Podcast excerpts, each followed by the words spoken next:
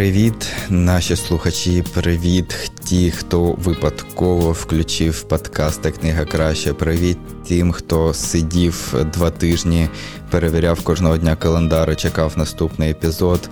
Привіт, мама. Я знаю, що ти слухаєш. Е, Привіт, е, хто не знаю, хто ще привіт. Коротше, всім, хто сьогодні тут опинився, в кого у вухах сьогодні звучить е, голос мій. Паша Коваленка, і зараз прозвучить чарівний, неймовірний, прекрасний, чудовий голос Іллі Лук'яненка. Всім привіт!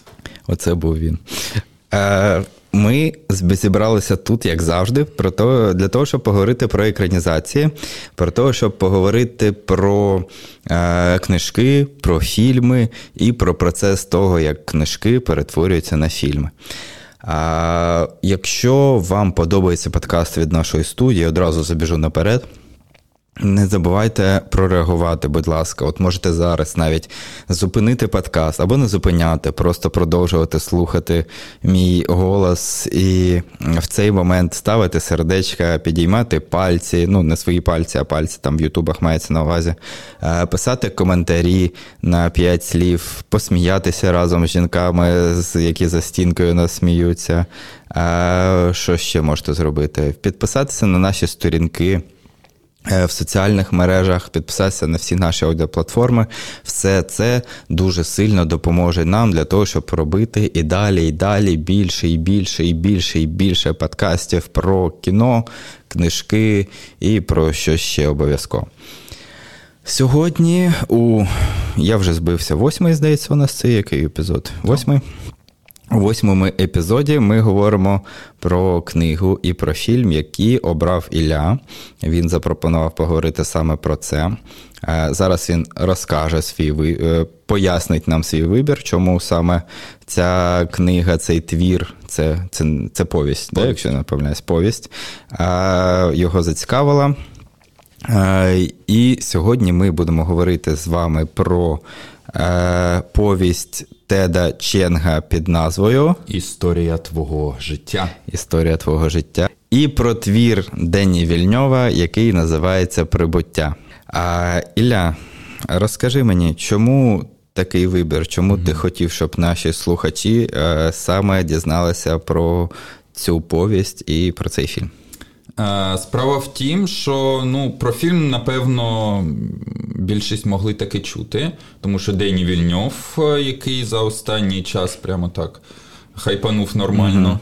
Mm-hmm. А, І ну, Типу, фільм з такими іменитими акторами ну, мав такий успіх. Да, Джеремі Реннер. Дуже відомий актор, чувак, який граючи в найбільшій франшизі двох десятиліть останніх, залишається досі непопулярним. Це дуже популярний ну, актор. А Форест Вітакер такий. Там, Ну, Форест Вітакер, да. Тягне кіно. Окей. А, от. а м, про те, що це екранізація, могли знати далеко не всі.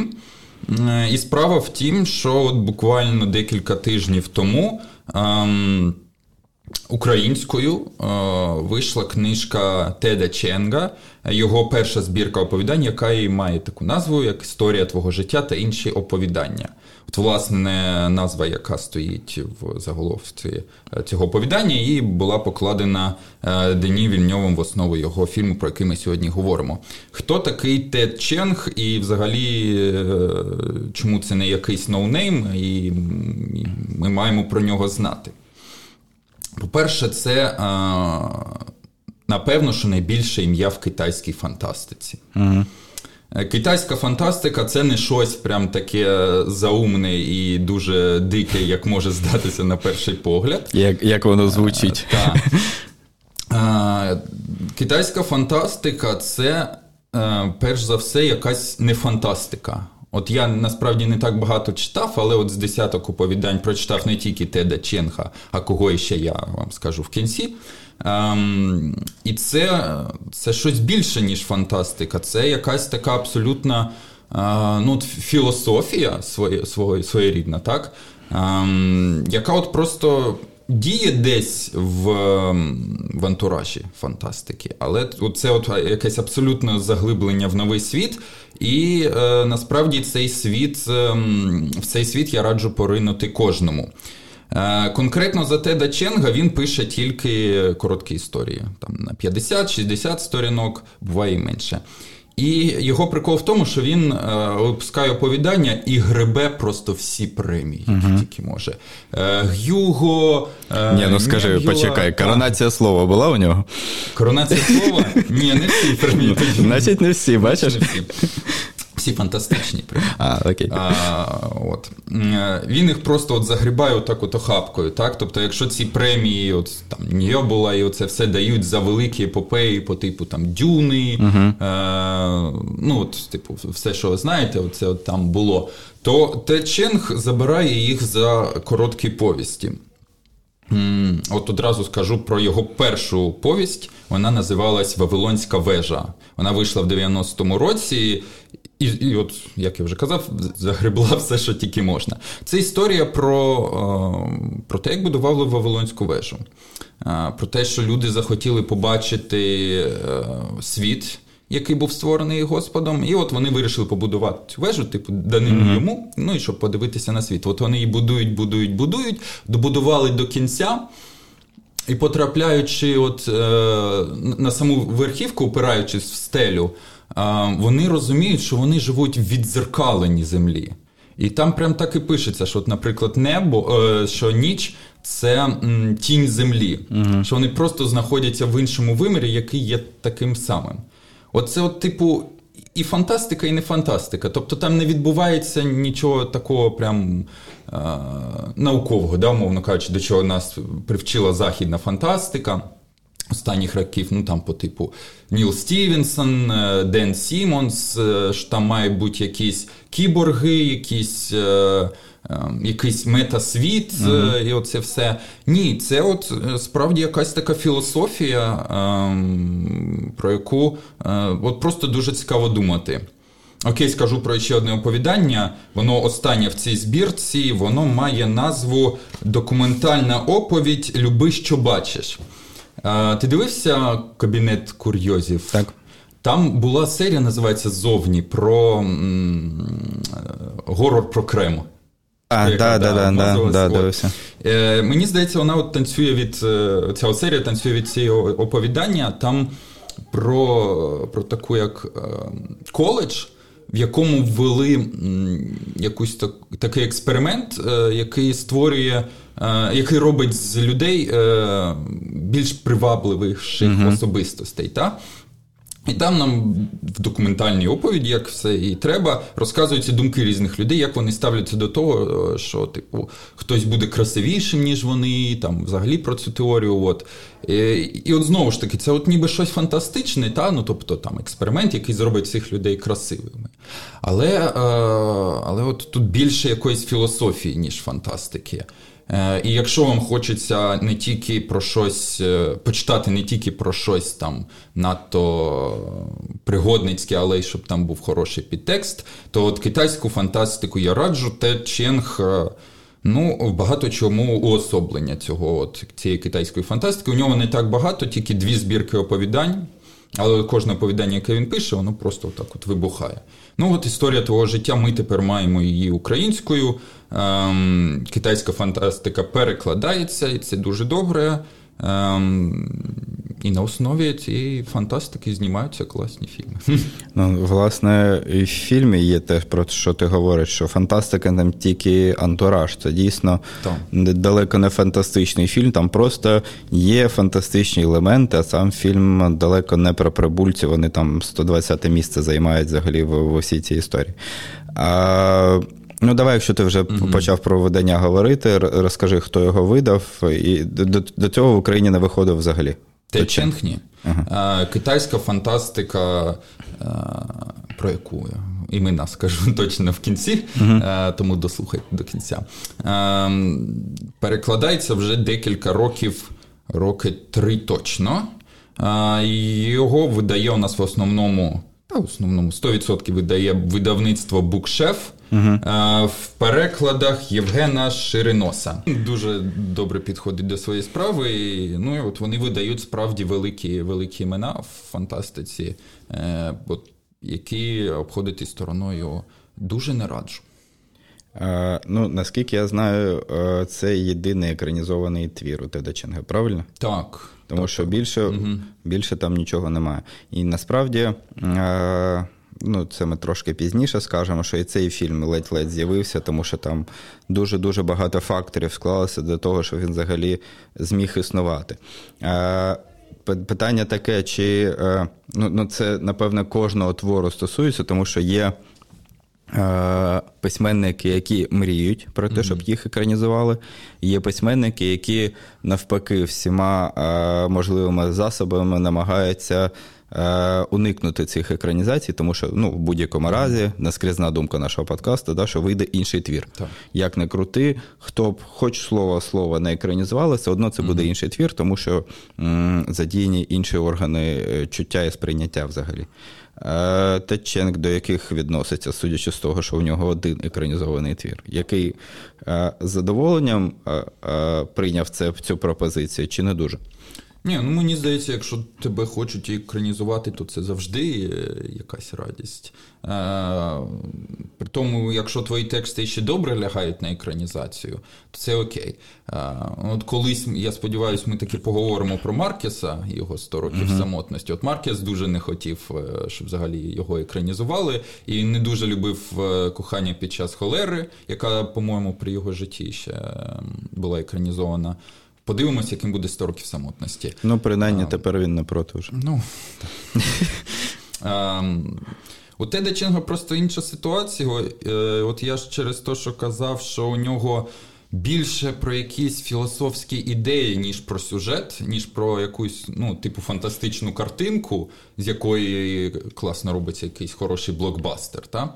Е, у нього от більше про якийсь такий посил. Ну, типу, екранізувати оце, що я казав, е, люби те, що бачиш, uh ну воно якось не піддається екранізації. Ем, Що у нього там є просто якісь есеї про науку. І це от ніби теж якесь оповідання, ніби художка, але от воно більше, більше змушує задуматися.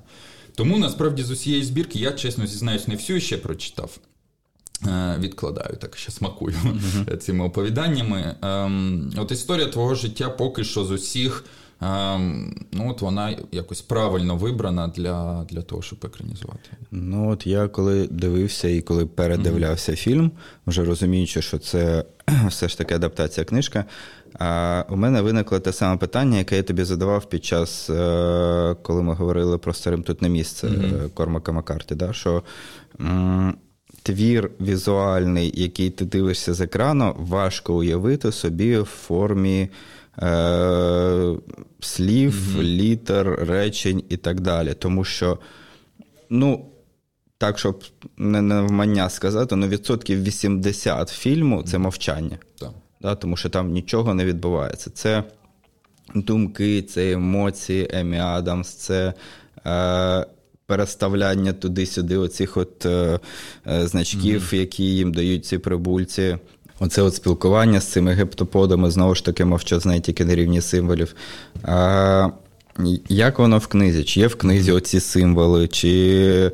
А, як воно просто це все да, да, як як воно так. подається це, mm тому що знову ж повторюю, що це важко уявити mm друковане. Ну, по-перше, це маленьке оповідання, ну, повість, вона там 50 сторінок, е, на всього на 50 сторінок розписана.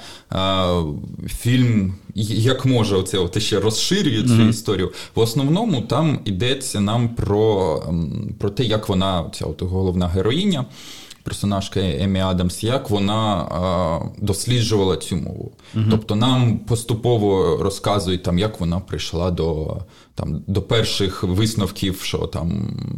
Е, у них оці от символи, це є там наші слова, потім, що у них немає там, речень, мовно кажучи, що у них все в одному. uh Ну і потім уже отак поступово-поступово через фізику, через там яких, якісь здогадки туди-сюди, е, всякі оці от філологічні штуки, які вам мало що скажуть, вона доходить до того, до чого вона доходить в самому кінці. Е, ну і це все ще насправді дуже добре перегукується з з її. Ну, от, ми до кінця не розуміємо, що це. Так? Ну, Тобто, якщо ви дивились фільм, ви знаєте про що це.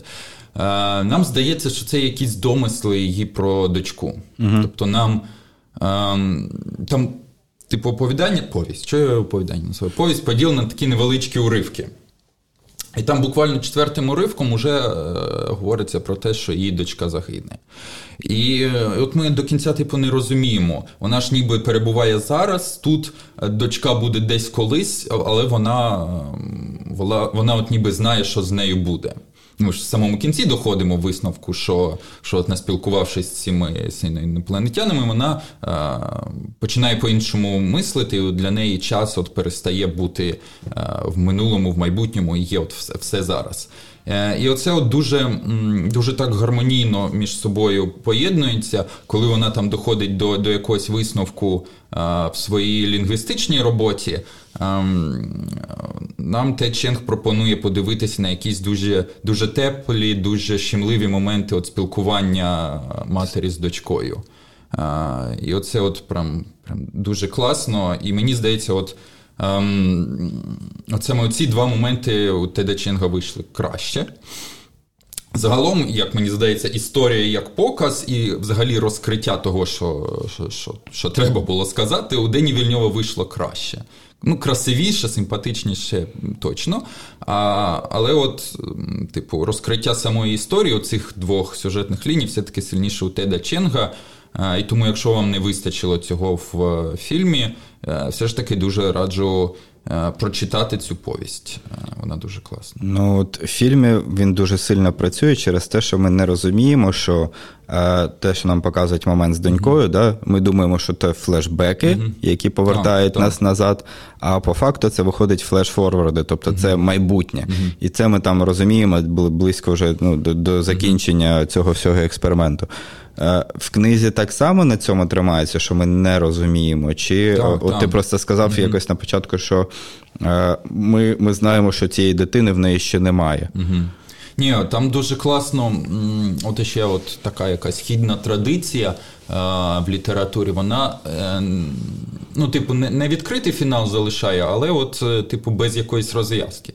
Ми, типу, вже самі додумаємо, що вона, типу, всі часи в один поєднує uh-huh. в самому кінці. Тобто нам так прямо не не говориться про це. А, І оце от дуже класно. Ні, вона в самому початку каже: типу, я буду знати, що тебе не стане. От, ну, тобто, такими словами, що ми розуміємо, що вона буде десь десь в майбутньому, але ми не розуміємо, як це вона розуміє. Uh-huh. Ну, Типу, що це, як це. А, от, ну, Типу, в самому кінці нам тільки.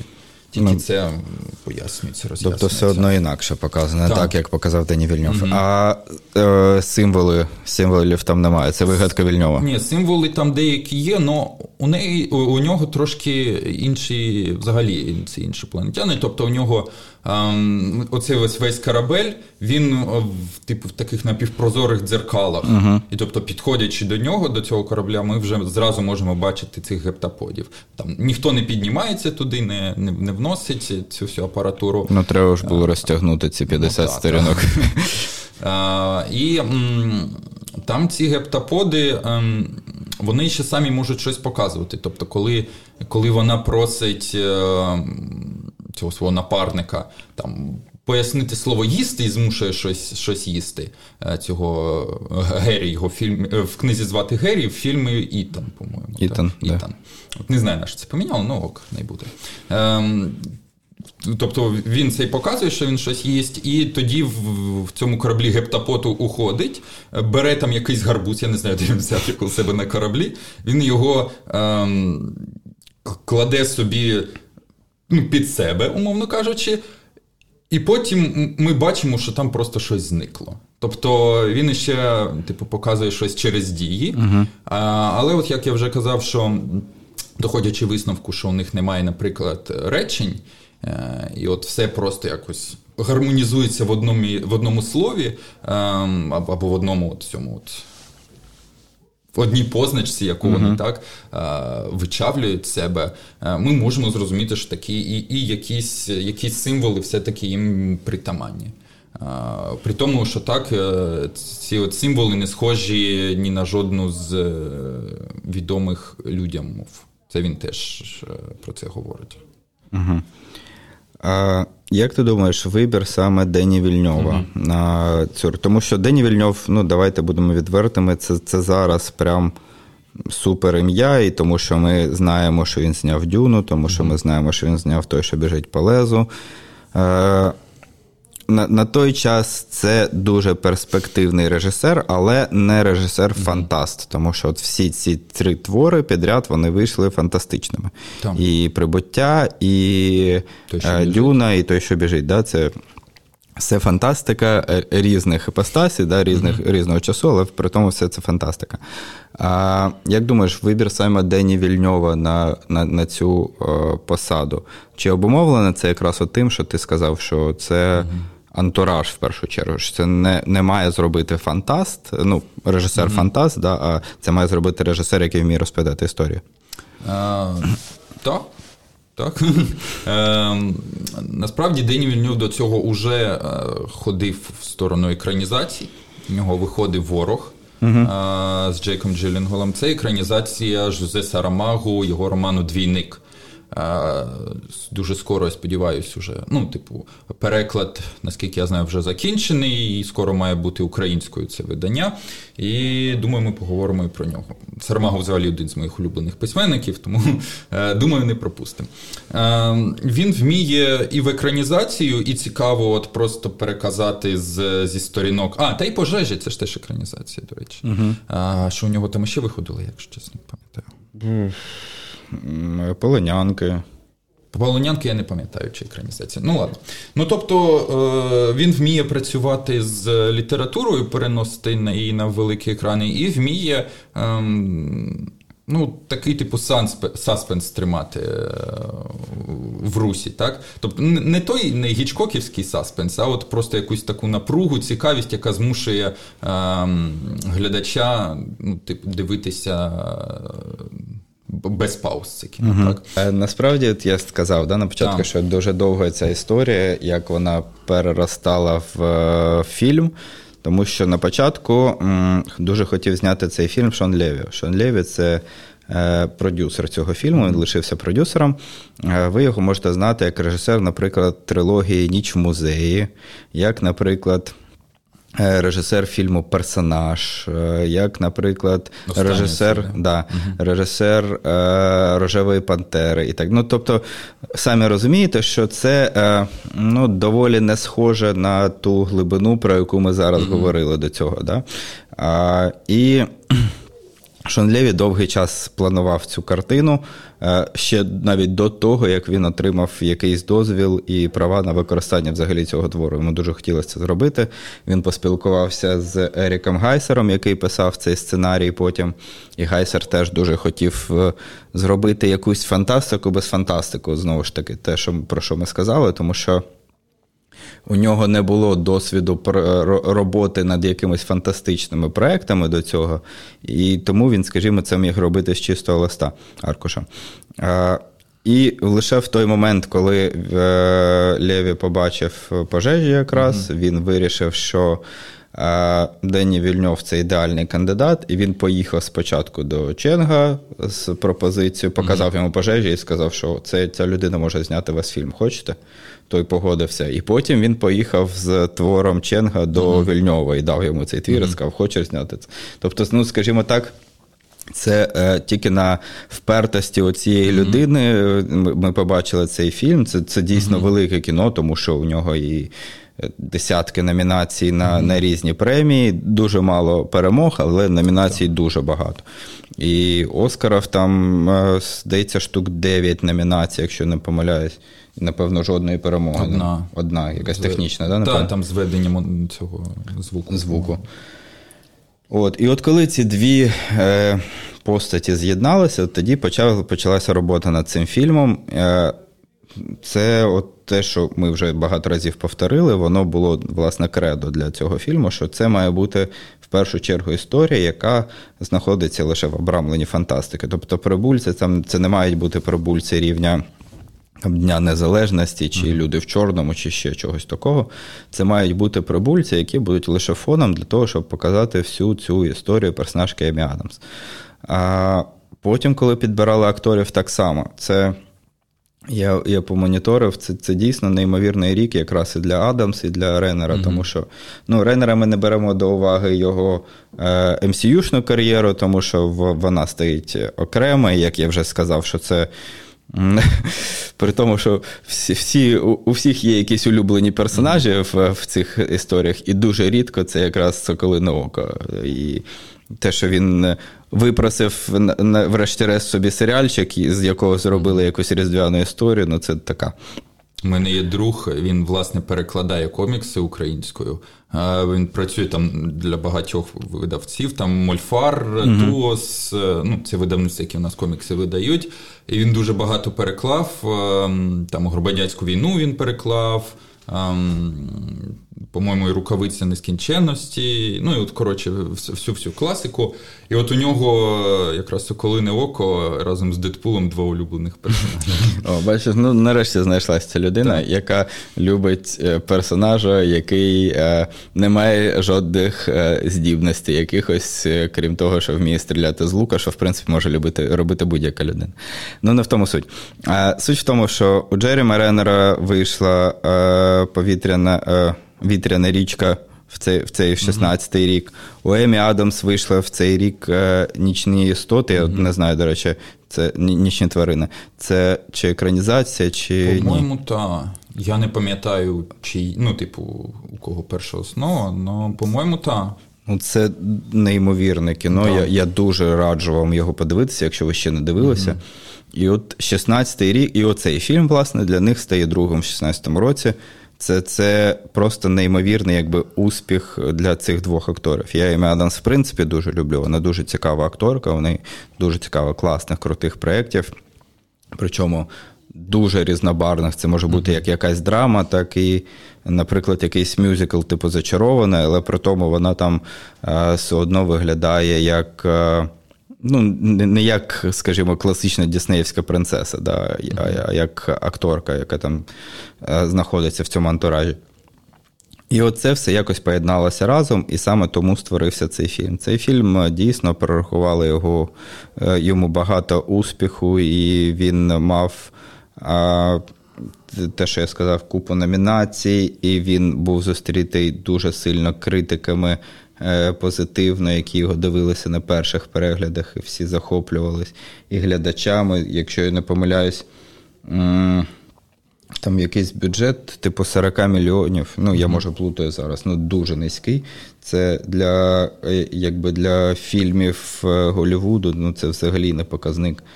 А, Особливо для фантастики. Mm-hmm. Якщо ми беремо, ми можемо говорити, да, що це не така фантастика, як ми звикли, але все одно там є прибульці, там є ці кораблі, там є багато чого, що треба було, на що треба було ну, витратити гроші. Ну там і локацій не так багато. Ну, власне, да, да.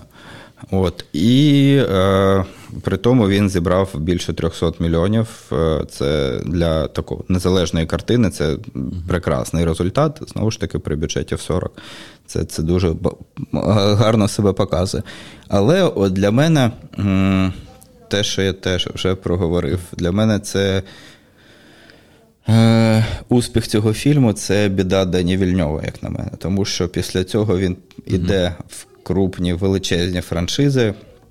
Е, у мене є ну, провокативне ставлення взагалі до того, що біжить по лезу. Мені не подобається mm-hmm. ні твір Рідлі Скотта, ні твір е, Дені Вільньова. Ну, власне, mm-hmm. я не знаю, я не не читав книгу. Mm-hmm.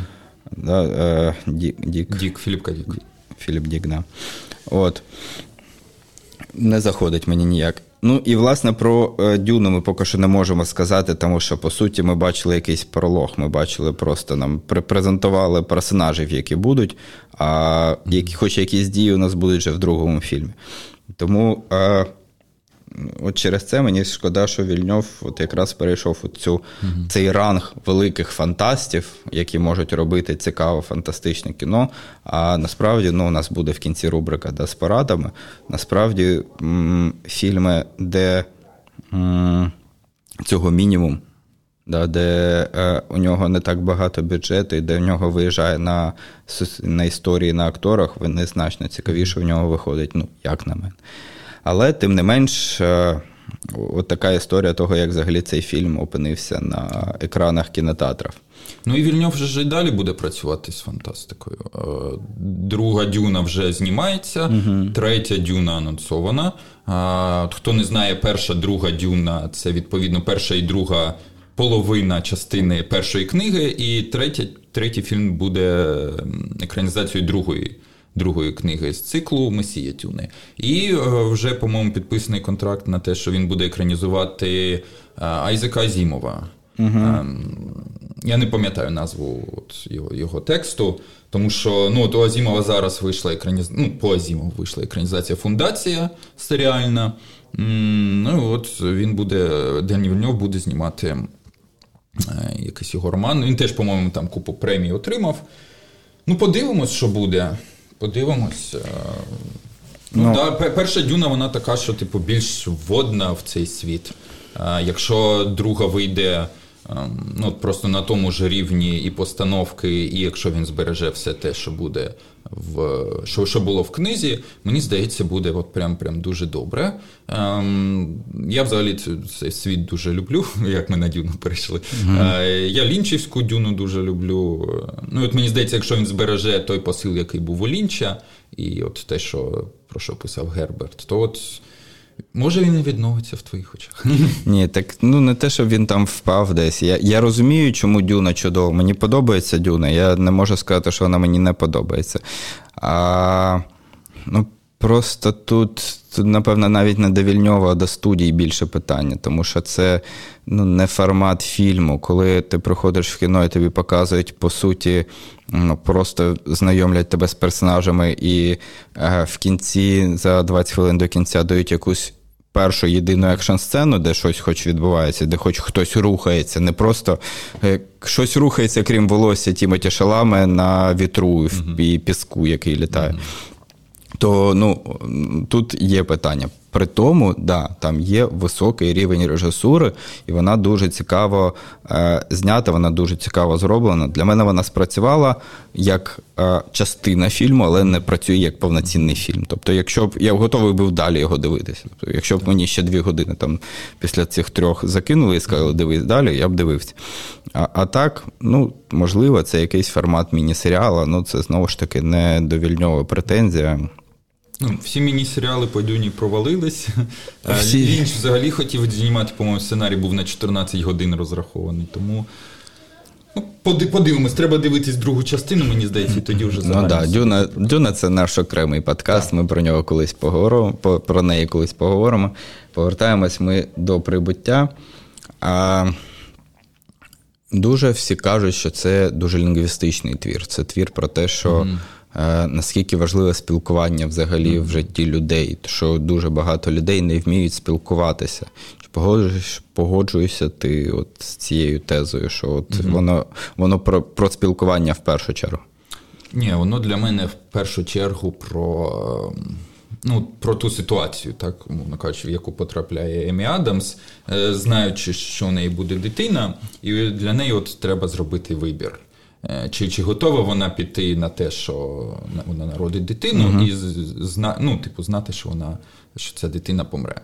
Ем, Для мене, ну, типу, я розумію, що що це історія про те, як там наладжувати контакти один з одним, і оце все. Але для мене це все швидше якийсь такий, ну, не типу антураж, а м, шлях до того, аби показати. Ем, Ем, показати той момент, коли Емі Адамс. Ем, ну, типу, розуміє, що всі часи сходяться в один. Uh-huh. Для мене оце от просто ці от інопланетяни, ем, це от така якась оболонка, да, за якою от ховається просто їх філософія, і от ця філософія вже потім переноситься на на проблему Емі Адамс. Тому що це ну, просто такий якийсь дуже складний вибір, мені здається, у нас стає перед ним. Тим колись е, нам в школі.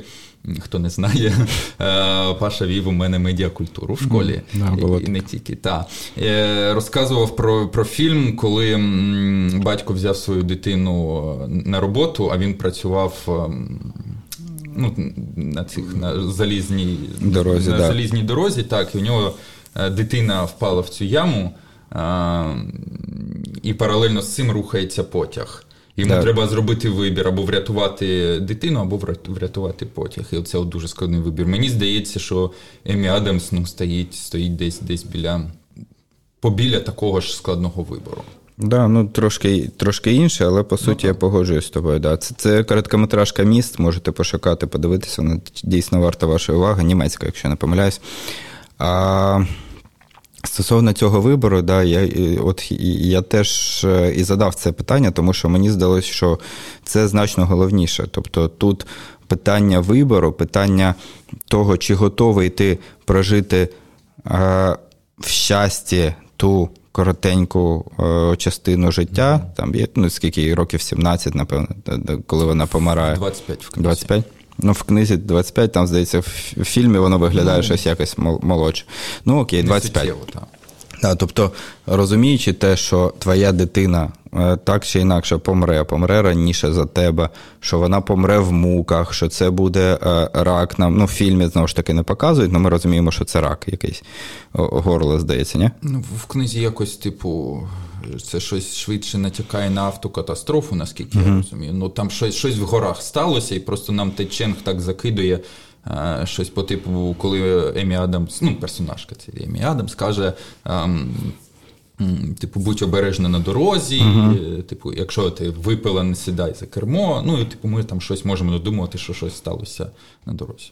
Ну, менше з тим, що так, що так. Е, ну так, да. ну тобто ми, ми розуміємо, що це не. Е, не смерть своєю смертю, да, що це ну, в будь-якому разі те, що не заплановано людьми. І персонажка Емі Адамс дійсно вона робить цей вибір. Тобто вона погоджується прожити цей невеликий проміжок часу, е, віддаючи свою любов е, своїй дитині і знаючи, що вона з нею буде сама. Да? Там дуже ж важливий момент, що вона, коли говорить е, цьому чоловікові, е, знову ж таки, в книзі інакше його звали, де сказав, тут він Ітан, персонаж Джеремі Реннера, це їх спільна донька. Так. От, е, І вона йому це говорить, що вона це знає, що це буде, і він буде, і він це не може прийняти, і він її покидає. і Вона так само знає цей момент, що вона е, буде покинути, що їй доведеться жити самою з цією донькою. Але при тому вона цей вибір робить, тому що, ну, напевно, це ці роки е, вони важливіші, ніж. Е, можливість не не спробувати, mm-hmm. да, не зробити це. Тому що ну, тут дуже важко. Я не знаю, це я батько двох дітей, наприклад. Для мене немає нічого е, страшнішого в житті, ніж розуміння, що з твоєю дитиною може щось статися.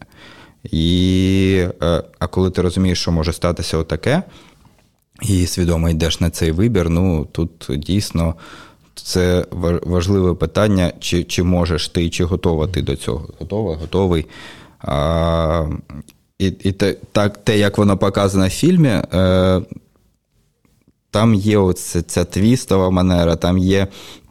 Е, спроба зіграти трошки на несподіваності, того, що ми не розуміємо, чи минуле, чи майбутнє. Що нам здається на початку, що це минуле, і нам показують, що просто це вже сталося колись, і тому вона така сама по собі живе і сама ходить, нічим не займається. Ні з ким з мамою, здається, вона один раз по телефону mm-hmm. говорить. І на тому все.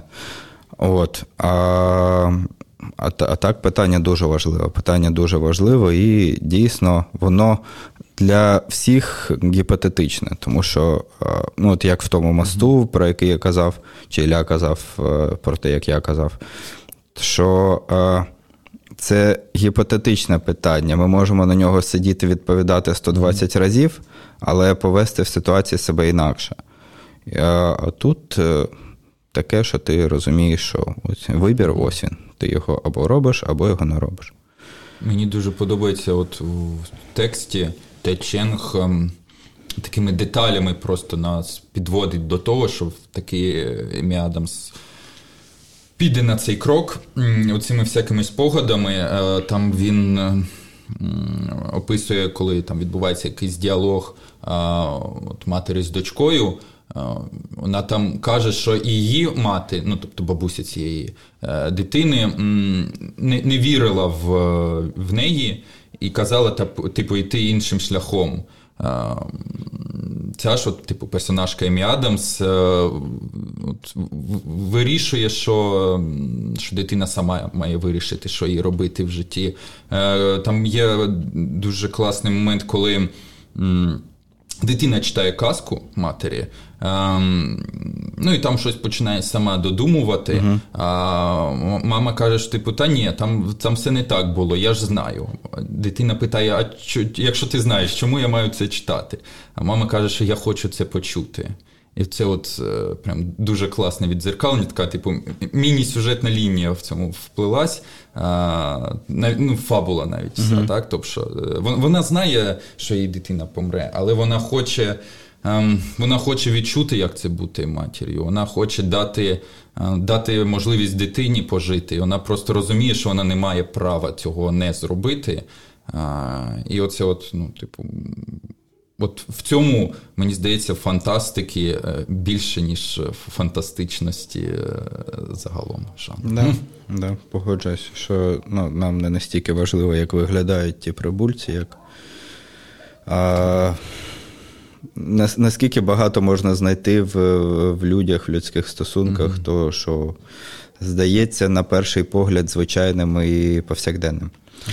А, що ще сказати? Про кіно можна сказати, що м, у нього є е, неймовірний саундтрек е, Йогана Йогансона.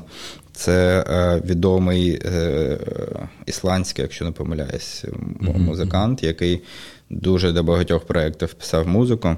І штука в тому, що його музику не змогли номінувати на Оскар за це кіно, тому що е, відкривається і закривається вона ну, дуже впізнаваною музикою Макса Ріхтера. Я думаю, ви на наших сторіс в інстаграм можете їх почути, е, музику, з якою вона відкривається. І це суперечить правилам Оскара, тобто це вже вважається неоригінальним саундтреком. Відповідно, його через це не взяли. Хоча музику там багато хто з е, Е, критики, знавців казали, що це дійсно один з кращих саундтреків того 2016 року, і він мав міг би мати всі шанси на те, щоб там перемогти. Але от тут не склалося. Тут щось Шон Леві не додавив цю ситуацію. Ну, але ми бачимо, що дуже багато премій вони і так не взяли. А, Ну, Культовими стрічки ж роблять і не тільки премії. Правда? Ми вже говорили Абсолютно про правда. це, так. Але ну, головне, що що помітили цю картину. Помітили Вільньова, який вміє в в епічні картини йти, але при цьому залишатися не тільки якимось блокбастеровим режисером. Мені здається, його вже перемога з цим фільмом в цьому. Вона навіть е, в Україні мала великий успіх. Тобто, у нас у нас не так часто люди йдуть на кіно яке продається не як прокатне, тобто mm-hmm. не на трансформери, форсажі Марвел, а на щось таке більш, по-перше, нове, не франшизне.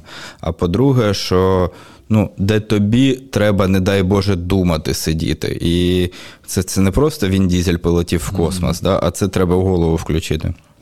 Але при тому вона 13 мільйонів в Україні заробила гривень, звичайно. А, І це теж ну, для нашого прокату не далеко не поганий показник.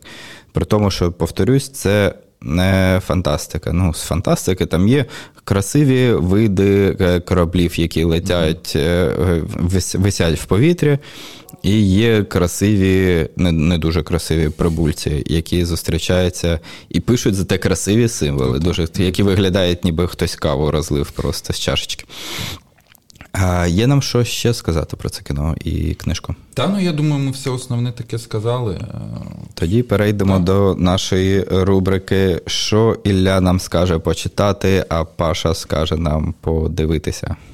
Е, ну і ще раз вам пораджу Теда Ченга, історія твого життя та інші оповідання. От поки що одна збірка.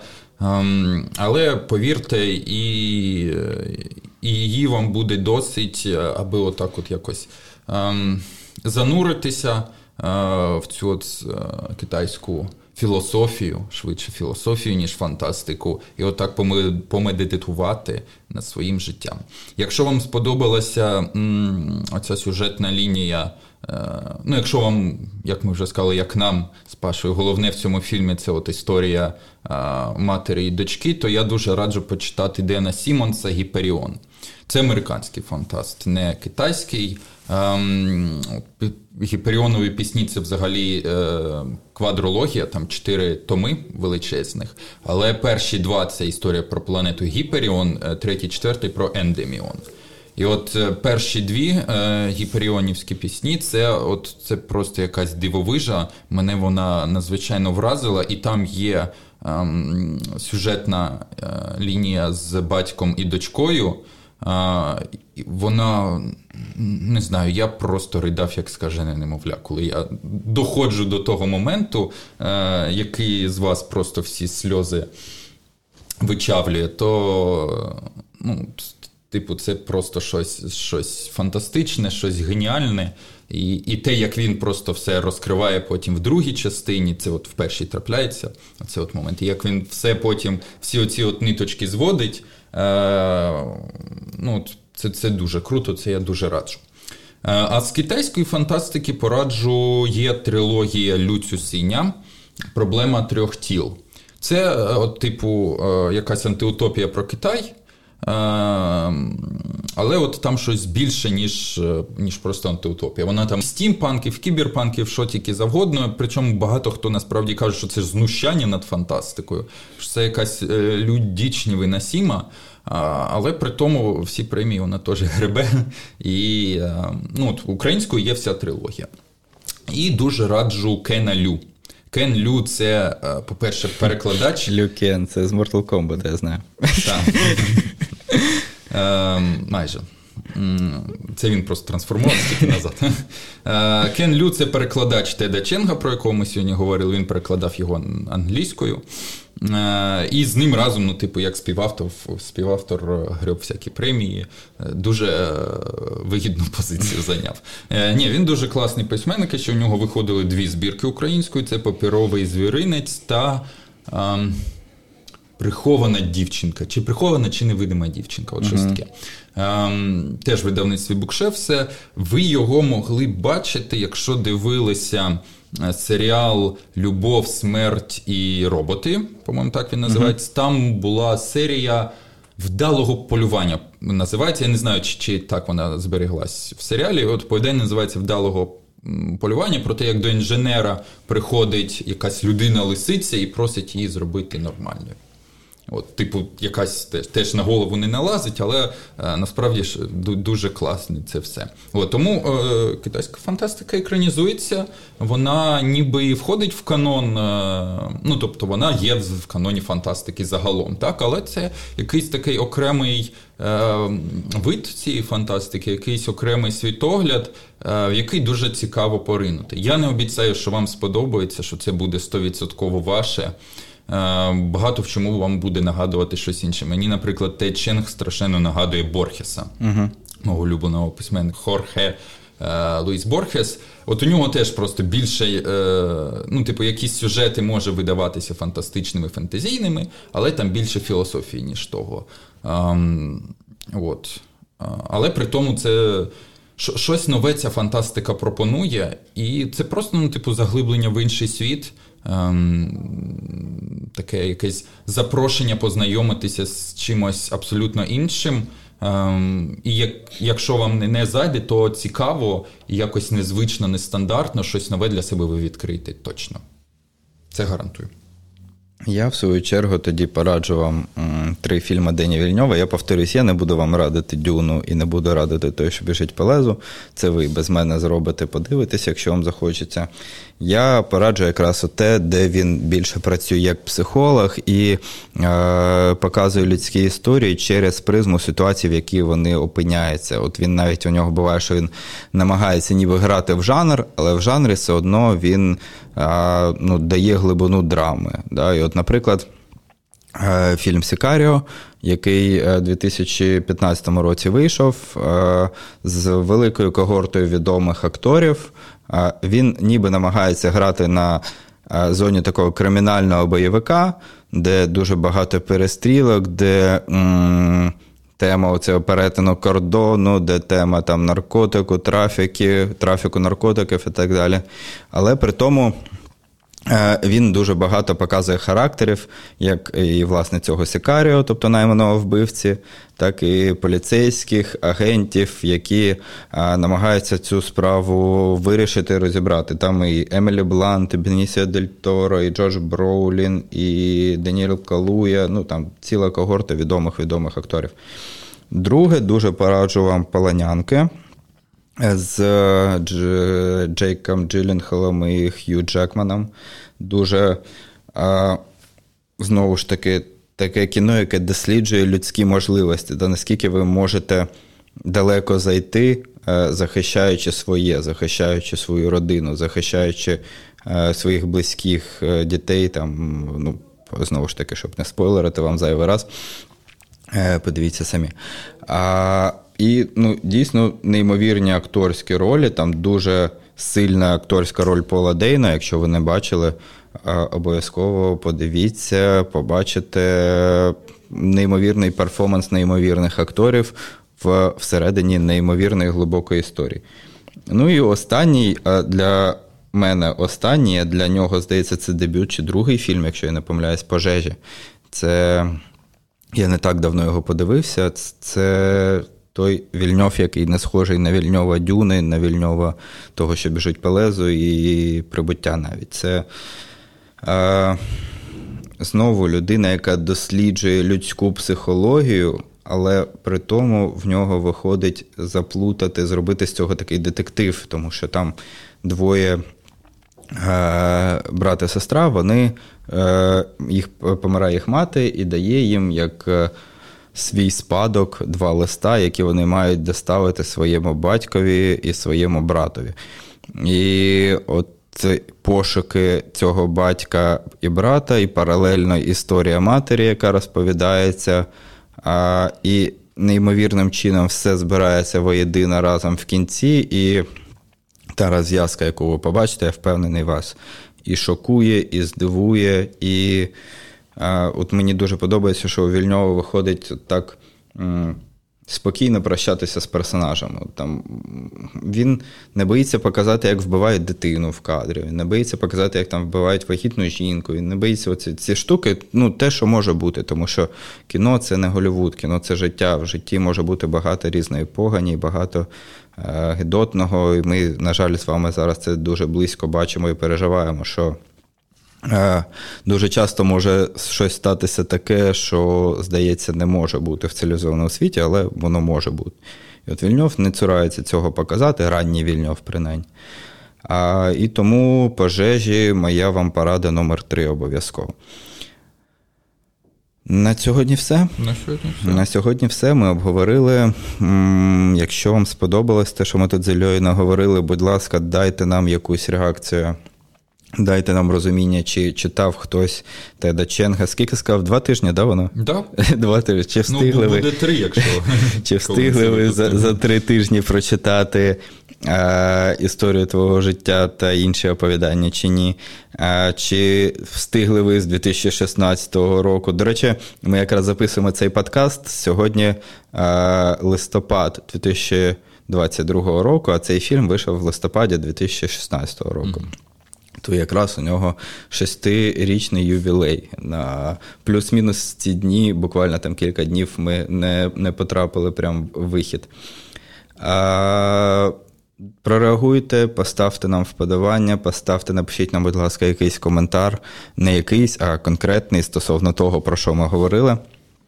А, Підпишіться на наші аудіоплатформи: це Apple Podcast, Google Podcast, Spotify.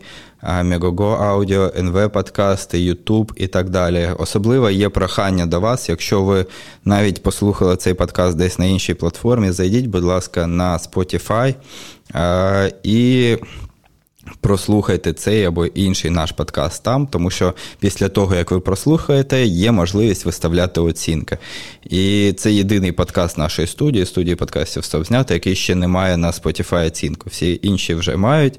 А ми поки от зілею тільки крокуємо до того, щоб отримати свою середню оцінку від ваших оцінок. Тому, якщо вам не важко, зробіть, будь ласка, це. Вам просто треба прослухати, і далі вже з'явиться можливість виставити нам оцінку від 1 до 5. Ну, від 5 до 5, я хотів сказати. Правильно казати так, від 5 до 5.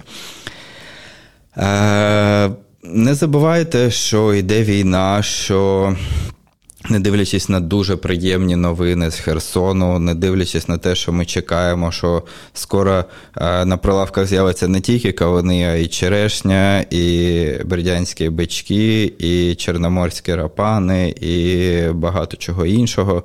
Донецьке вугілля, не знаю чому, нехай теж з'явиться на прилавках.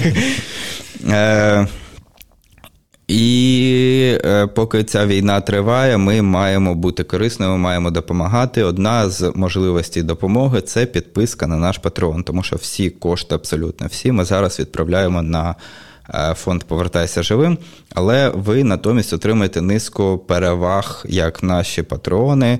Це і голосування за теми наступних епізодів, це і. Е, доступ до ексклюзивного чату, це і персональні рекомендації від авторів нашого подкасту, наших подкастів.